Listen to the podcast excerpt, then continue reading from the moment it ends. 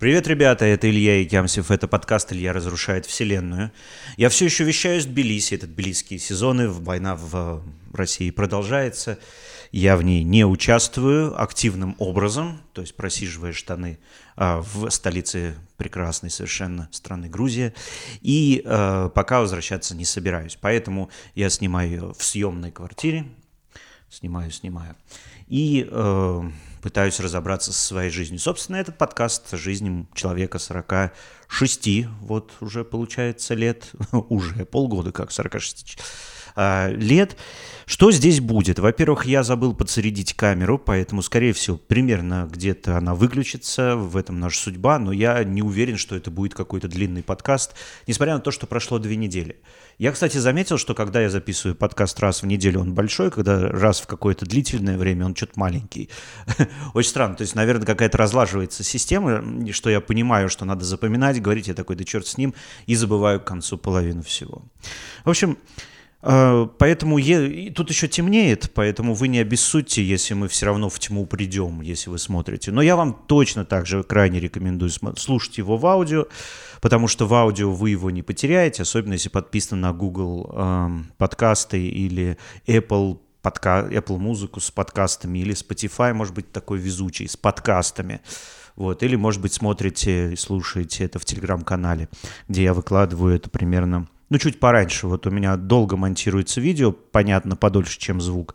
Вот я звук выложу, и потом, может быть, на следующий день это самое видео. О чем речь? Прошло две недели, как с прошлого подкаста, я вышел на работу, и я что делал? Я работал, вот, основ... ну, привыкал.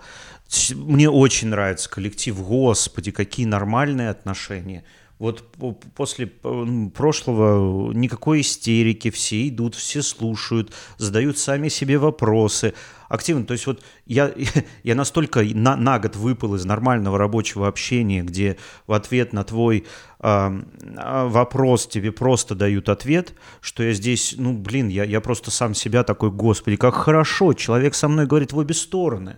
То есть не просто я ему говорю, он мне нахер посылает, а вот тебе, Илья, вот такая штука, прям отлично, комфортно. С работой все понятно, то есть э, я прям прихожу, смотрю, что происходит, вижу, что происходит, вижу пути. Главное здесь, как обычно, не спешить, потому что в изменениях в организации самое страшное – это внести какие-то изменения, а люди их не поняли, не освоили, в результате ты просто отвернулся, у тебя все выпало. А твоя задача – изменить процесс, изменение процесса – долгая вещь, люди должны к нему привыкнуть и перестать замечать, что они это делают. Ну, вот в таких условиях примерно и живем. Да, здесь еще микрофон может отходить от э, шнура, Э, сейчас это не очень сильно видно, но, в общем, мне нужно купить другие стойки для микрофонов, потому что те низенькие, которыми я пользовался, там вот разошелся шнур, и у вас могут быть какие-то штуки. Дальше про работу у меня пока очень странное ощущение, что, ну, короче, я, я, я, я, я сел и в первые две недели увидел жизнь на год вперед. Вот, то есть у меня уже был такой случай, мне он нравится, то есть мне нравится делать вот именно это второй раз, изменять там организацию, ставить процессы, и я такой, окей, я понимаю. Дали команду, в команде люди такие, ну, нормальные, я такой, блядь, да вы что? Откуда вы взяли нормальных людей? Я думал, они закончились. Знаете, так бывает, что вот ты работаешь в какой-то группе людей или в каком-то месте, ты в него уперся, туннельное зрение у тебя появилось, ты думаешь, что весь мир такой. И такое у меня случалось в жизни регулярно, и вот надо себе часто напоминать, что мир разнообра... разнообразен, просто ходя из места в место. Это хорошо. Если вы смотрите это видео вот где-нибудь э, как видео, под, поэтому есть какая-то штука. Я сегодня на неразобранной постели, но, честно говоря, из всего я понял, что если я там буду все заряжать, сам себе буду ставить, все уже замигало красным, короче, я просто подойду, выключу видео. Ну вот, вот я так выгляжу, если вы смотрите на видео. А, лучше не будет. Все, 4 минуты 40 секунд мы с вами проснимали видео, ребят. И это вот сегодня... Я вообще, честно говоря, уже очень давно хочу без видео снимать. Не то, что это видео меня сильно напрягает, но вот это вот все, синхронизировать два устройства проще, чем одно. И плюс вот, знаете, с подкастом вот вышел в горы, можно сидеть на, смотреть на Тбилиси и записывать. Я, кстати, хочу, выяснил, что у меня до, до этого желания, в принципе, одна вещь должна быть штатив. Приезжая в Россию, я а, одна из больших вещей, которые я делал, я провел инспекцию штук, которых в России оставил. То есть там часть лежит у отца в гараже, часть у родителей в доме, часть в моей, сука, новой квартире, у которой есть все шансы быть никогда не стать моей следующей квартирой. Ну, чё, жизнь такова, что вот так вот складывается. И я там нашел очень много вещей, которые действительно облегчали и радовали мне жизнь. Вроде полного набора света. У меня свет трех форматов есть. То есть мне вот э, дневной свет не важен. Три штатива разного размера. А, один из светов это вот пушка, которая, ну, прям заливает все, и я, я ею снимал примерно где-то года два в Королеве этот подкаст. В общем, все это у меня такие навеяло воспоминания о комфорте в первую очередь. То есть я понял, что мне нужно все-таки комфорт себе обеспечивать. Ну и штатив я хотел давно, потому что одно из моих увлечений – это натурная съемка. Если вы смотрите меня там в Фейсбуке или еще где-нибудь, я достаточно часто размещаю там какие-нибудь… Ну, мне нравится залезть в горы и попытаться снять какую-то там, ну, такую глубокую какую-нибудь панораму. То есть, типа там всего много, всего интересно, цвета подкрутить, как-нибудь попытаться поднять сыр, сырую зелень, она гораздо ярче, чем а, зелень сухая. Вот эти все вещи, которые я там долго учился, долго читал, вот людей, которые пейзажи снимают. Ну, вот это мое. То есть вот я вот люблю снимать реки, река — это пейзаж. Мосты, к сожалению, сейчас нельзя снимать, это военное оборудование. И там, ну, может прилететь, если ты мост снимаешь как мост вот целиком, как художественную съемку. Но что поделать? Вот. И я понял, что нужно как-то себе вот этот комфорт восстанавливать. А, в конце месяца, скорее всего, куплю вот штатив и попытаюсь выйти на природу, снимать эти вот выпуски не дома, а на природе. Просто когда я выхожу в горы, я, я подготавливаюсь. Я внимательно... Вот почему-то, когда я делаю пейзажи, когда я снимаю пейзажи, я гораздо больше подготавливаю камеры и оборудование, нежели я вот снимаю свой подкаст то есть я не могу в горы выйти без батареи полностью заряженной. У меня нервы начинают какие-то вещи делать. В горы выходить совершенно несложно. Через полчаса я, на, вот я относительно текущего места, может быть, даже минут через 20, я уже на высоте 100 метров, а там пешком можно, вон у меня в окне радиовышка. И э, я бы хотел, да, там же записывать подкаст, потому что там довольно прикольно. Все, с чем, наверное, придется столкнуться, это звук задуваемого ветра, но там никого ни хрена нет. Вот, и пейзаж можно сделать, и к тому же можно со спины снимать, себя снимать, что мне, в общем, хочется сделать, ну, такой разнообразить. Если я уж снимаю картинку, то что бы не снимать картинку получше, правда? Ну, э, типа, мою квартиру вы уже посмотрели много раз, не думаю, что для вас здесь какие-то открытия есть. Вот. Ну и стал планировать, потому что, как я уже сказал, появилась видимость, чего делать больше, чем на день.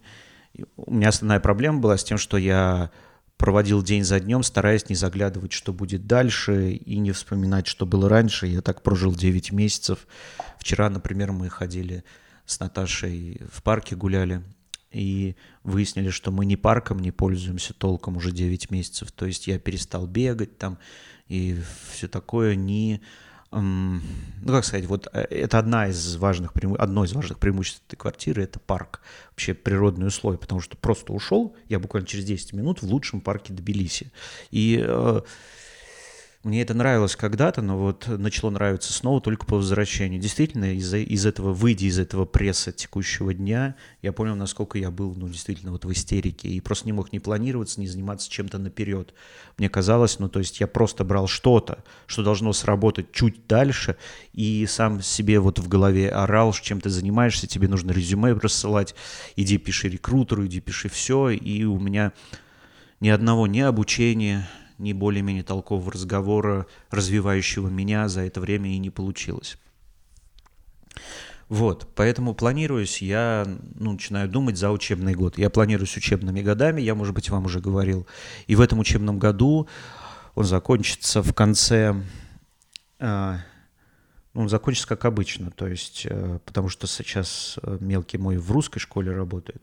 И вот от русской школы, если уже плясать и смотреть вперед, то соответственно, надо понять, в какую школу мы идем в следующем году. и снова сделать research, понять, что сколько стоит, потому что здесь в Грузии очень сильные английские школы, прям сильные. Но я до сих пор не знаю, сколько они стоят, потому что они, они англо-грузинские как, как-то, вот. А как вы знаете, если вы когда-нибудь занимались языком, то, в общем, у языка очень много сторон, но основное, если ты хочешь говорить, тебе нужно говорить. То есть читать — это не говорить, понимать — это не говорить, учить слова — это не говорить, говорить — это говорить. Вот. Говорить причем с человеком, который, если что, скажет, ну, как, как тебе лучше сказать. Это вообще счастливые дни. И чем больше ты говоришь, тем больше, ну, вот этот язык на язык ложится. И вот ты начинаешь делать. То есть, если, ну, существует много форм, но основная, вот, что ты хочешь делать, то ты и должен делать. И вот хотелось бы отдать в место, где говорят на английском. Они есть здесь, в Грузии, по ним нет никакой информации на русском, потому что я так понимаю, те люди... Ну, у нас есть несколько знакомых, которые отдали в грузинскую школу, прям в грузинскую-грузинскую. Мы из грузинской-грузинской забрали, потому что там ничему не научился пацан. То есть всему, чему научился, учили мы его здесь после уроков. То есть Наталья математики, мы очень смотрели, чтобы он читал что-нибудь. Вот. Но он не научился ни английскому, не научился ни грузинскому, ничего. Как-то вот Ой, не пошло, короче. Вот здесь в русской школе все мне более понятно, более понятные задания, но это русская школа, потому что перспективы обучения в русской школе мне сейчас, ну вот в нашей семье не ясны. Вот. Ну и, соответственно, нужно тоже выбирать, что дальше, совсем что дальше, кроме школы. Потому что, да, надо решать, английский надо учить, очевидно, э, и разговаривать, и учиться в английской школе. Пришла пора. Но надо еще думать, куда поедем дальше. Потому что ища работу здесь, у меня не было ни одного... Ну, один разговор был из Грузии. Там очень молодые, очень нервные ребята, которым нужен был великолепный английский от менеджера. У меня не великолепный английский, у меня английский, который good enough. И для менеджера good enough, не good enough. Э, в смысле good enough для работы, не good enough для поступления на работу. Ну так всегда, тебя спрашивают на собеседовании очень многие вещи, сами разглагольствуют о том, как у них строят, приходишь, все как у всех.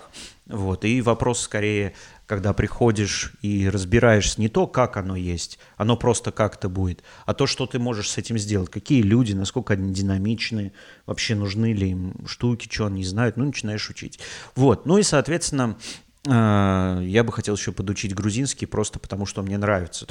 Вот смотрите, после нескольких лет в Грузии я должен признать, что мне нравится грузинская культура очень. И эта грузинская культура, она влияет на меня. Мне нравятся слова, которые здесь используют. Я хочу их знать, я хочу говорить, я хочу там выступить, все еще выступить с грузинским стендапом так, чтобы это было не чтение по листочку, а что-то осмысленное с игрой, но более органичное вот в стендапе. Вот у меня такая, такое желание есть. И э, это желание я хотел бы реализовать. В общем, я планирую сейчас. Я пытаюсь планировать. Мне очень сильно мешает мой любимый Warcraft. Ну, что он еще может делать в моей жизни? Вот. Но это все должно сложиться. То есть, зная какие-то более дальние цели, то есть я сейчас могу поднять голову и посмотреть куда-то за квартал, например. То есть у меня вот сейчас три месяца испытательный срок. Значит, три месяца я просто работаю изо всех сил, показываю, что я полезен. Люди, наверное, понимают, что я полезен и решают, остаться ли со мной в отношениях в рабочих. Вот.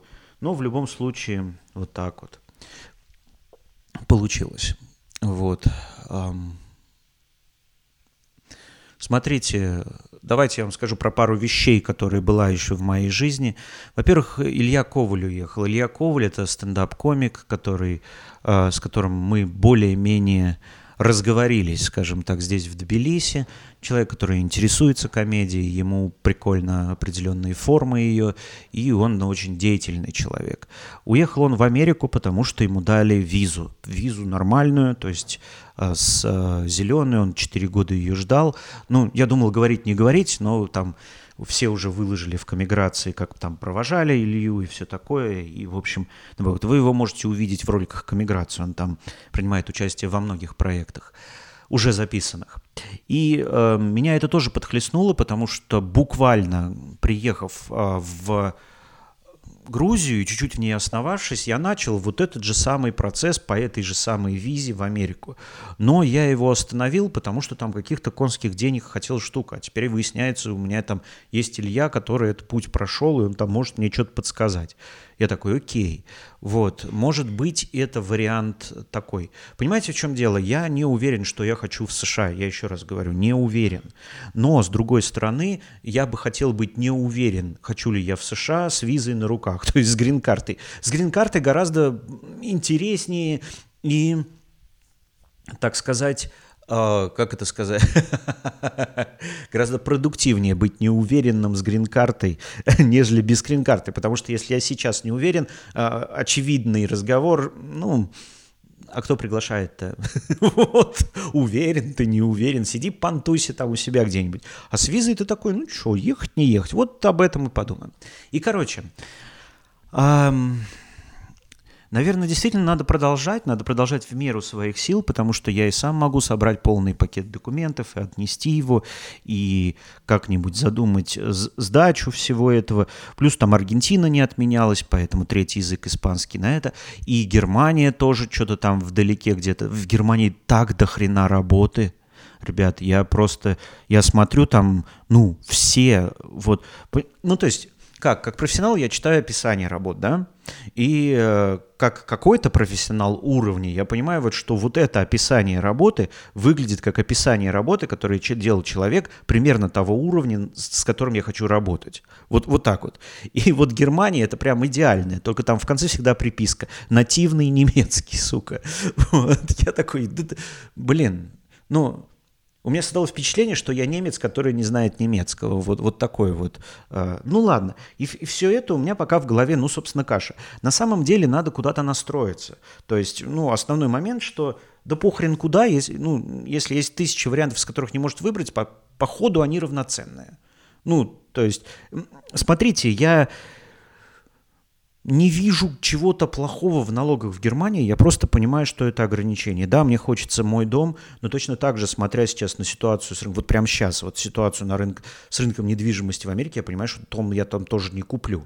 Ну, по факту. То есть, если даже куплю, то это будет очень далеко, в очень депрессивном районе, и это будет, ну, просто плохой дом. Да, я его там сделаю, у меня руки из нужного места торчат, э, с инструментами там как-нибудь поделаем, материалы дорогие, но тоже можно что-нибудь придумать. В любом случае там, ну, можно выкрутиться.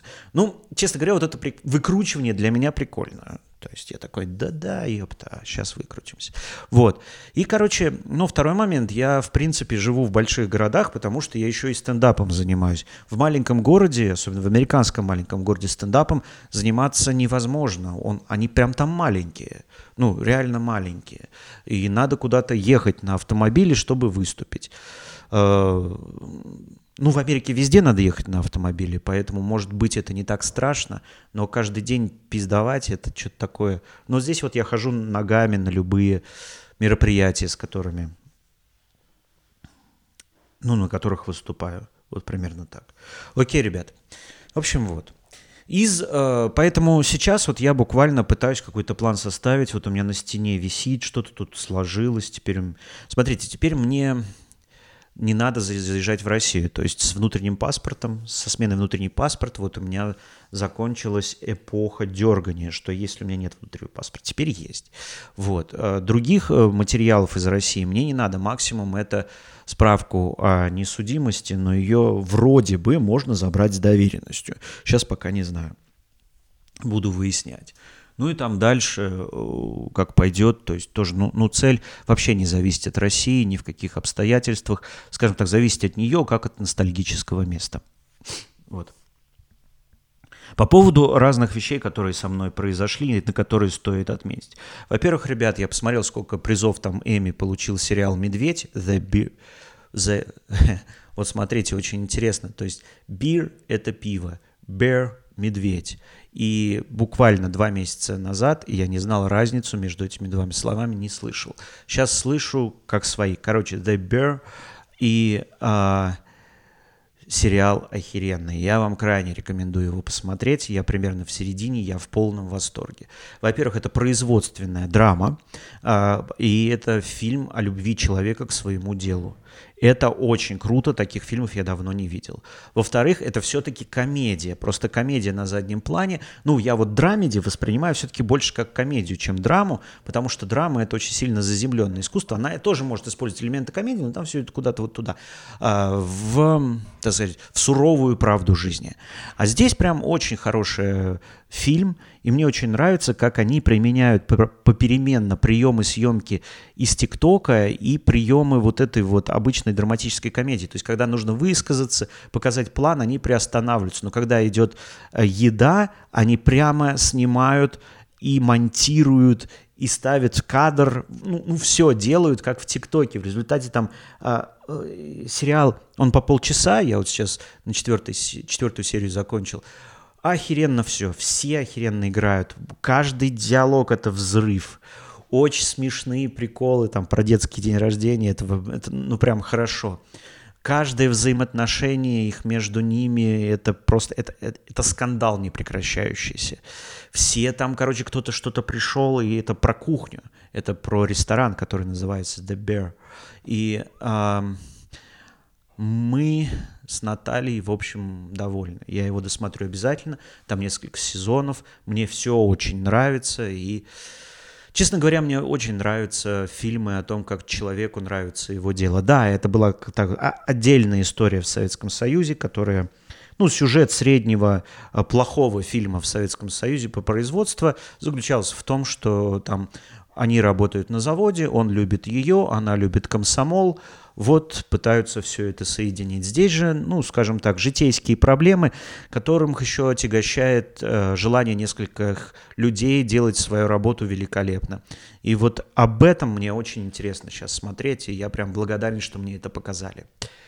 Вот, ну посмотрю сейчас еще фильмы смотрю. Выяснилось, что у меня мелкий э, либо не помнит, либо вообще не смотрел, например, мультфильм «Аладдин» Диснея. Я такой, оба-на, а фильм смотрел. Вот тоже нужно что-то делать. Здесь, конечно, тоже большая штука, потому что нужно с ним читать книги, обсуждать книги.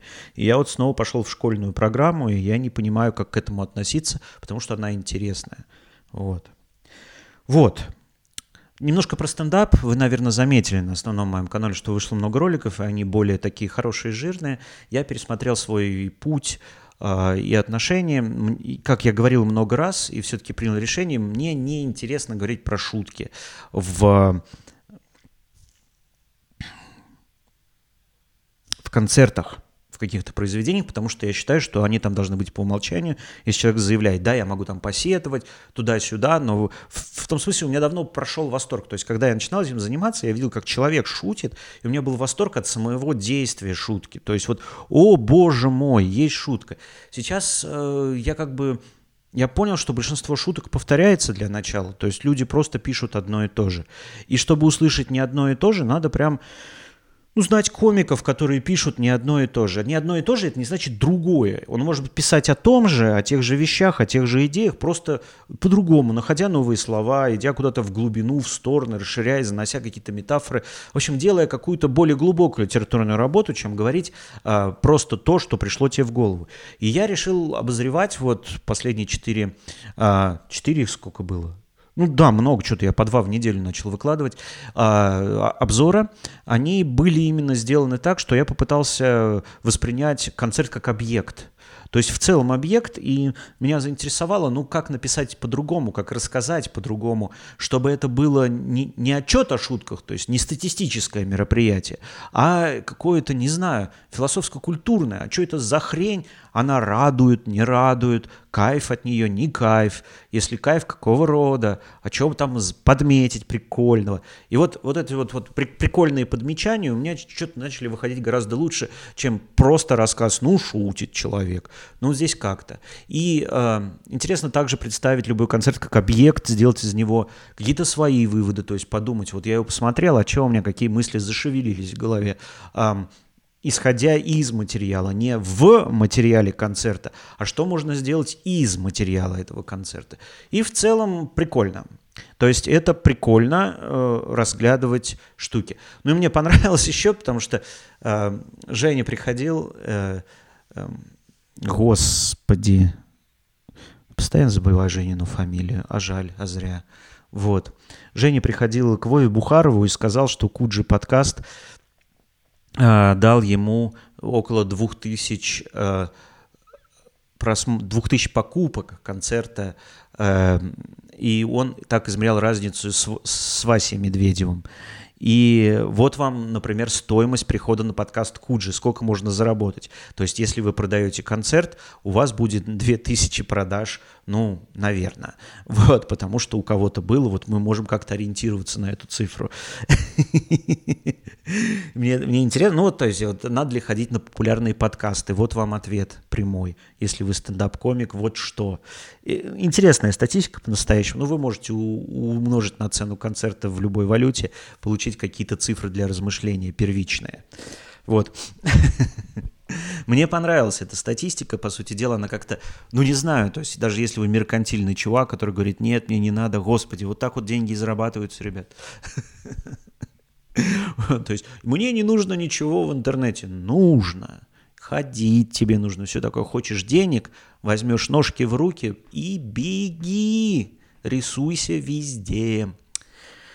Так, если говорить про стендап, который... Ну вот, в общем, я буду продолжать съемки, потому что у меня как-то... Меня снова начало это интересовать. Опять же, когда ты, когда ты смотришь э, в той ситуации, которая у меня была до работы, я, ну вот опять же, та, та, же, та же птичка-синичка в голове тебе чирикает – ты что стендап смотришь, а не рассылаешь вообще? Ты что спишь, а не рассылаешь резюме? Я очень плохо спал. И, э, то есть, у меня, у меня была вот паника все время.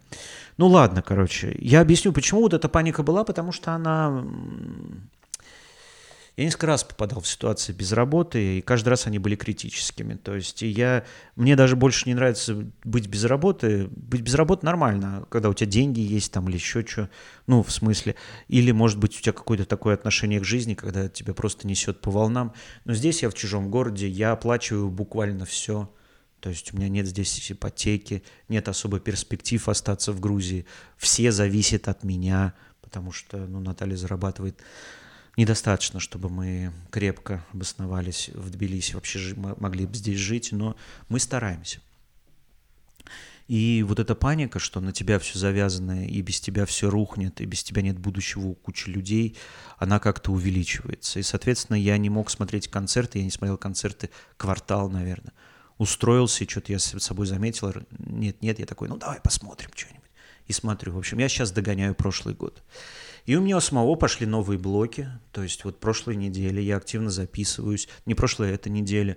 Уже два блока вышло в какую-то сторону, которые мне нравятся. Ну, блока я имею в виду биты в стендапе. То есть какие-то эм, за, за, законченные такие кубики, из которых ты собираешь концерт.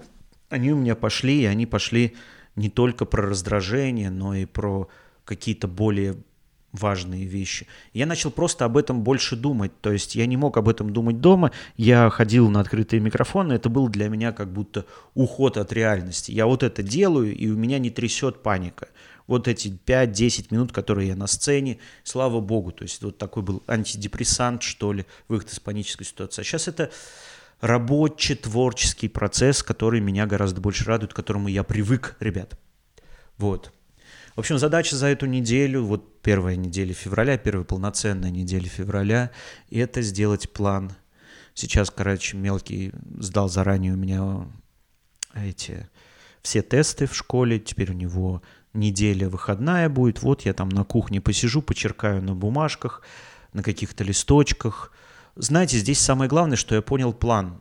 То есть я научился писать цели для себя, все такое. Это работает на самом деле. Когда каждое утро просыпаешься и видишь вот эти вот выписанные цели, это называется радиатор, кстати. Радиатор, потому что он греет, от него исходит энергия.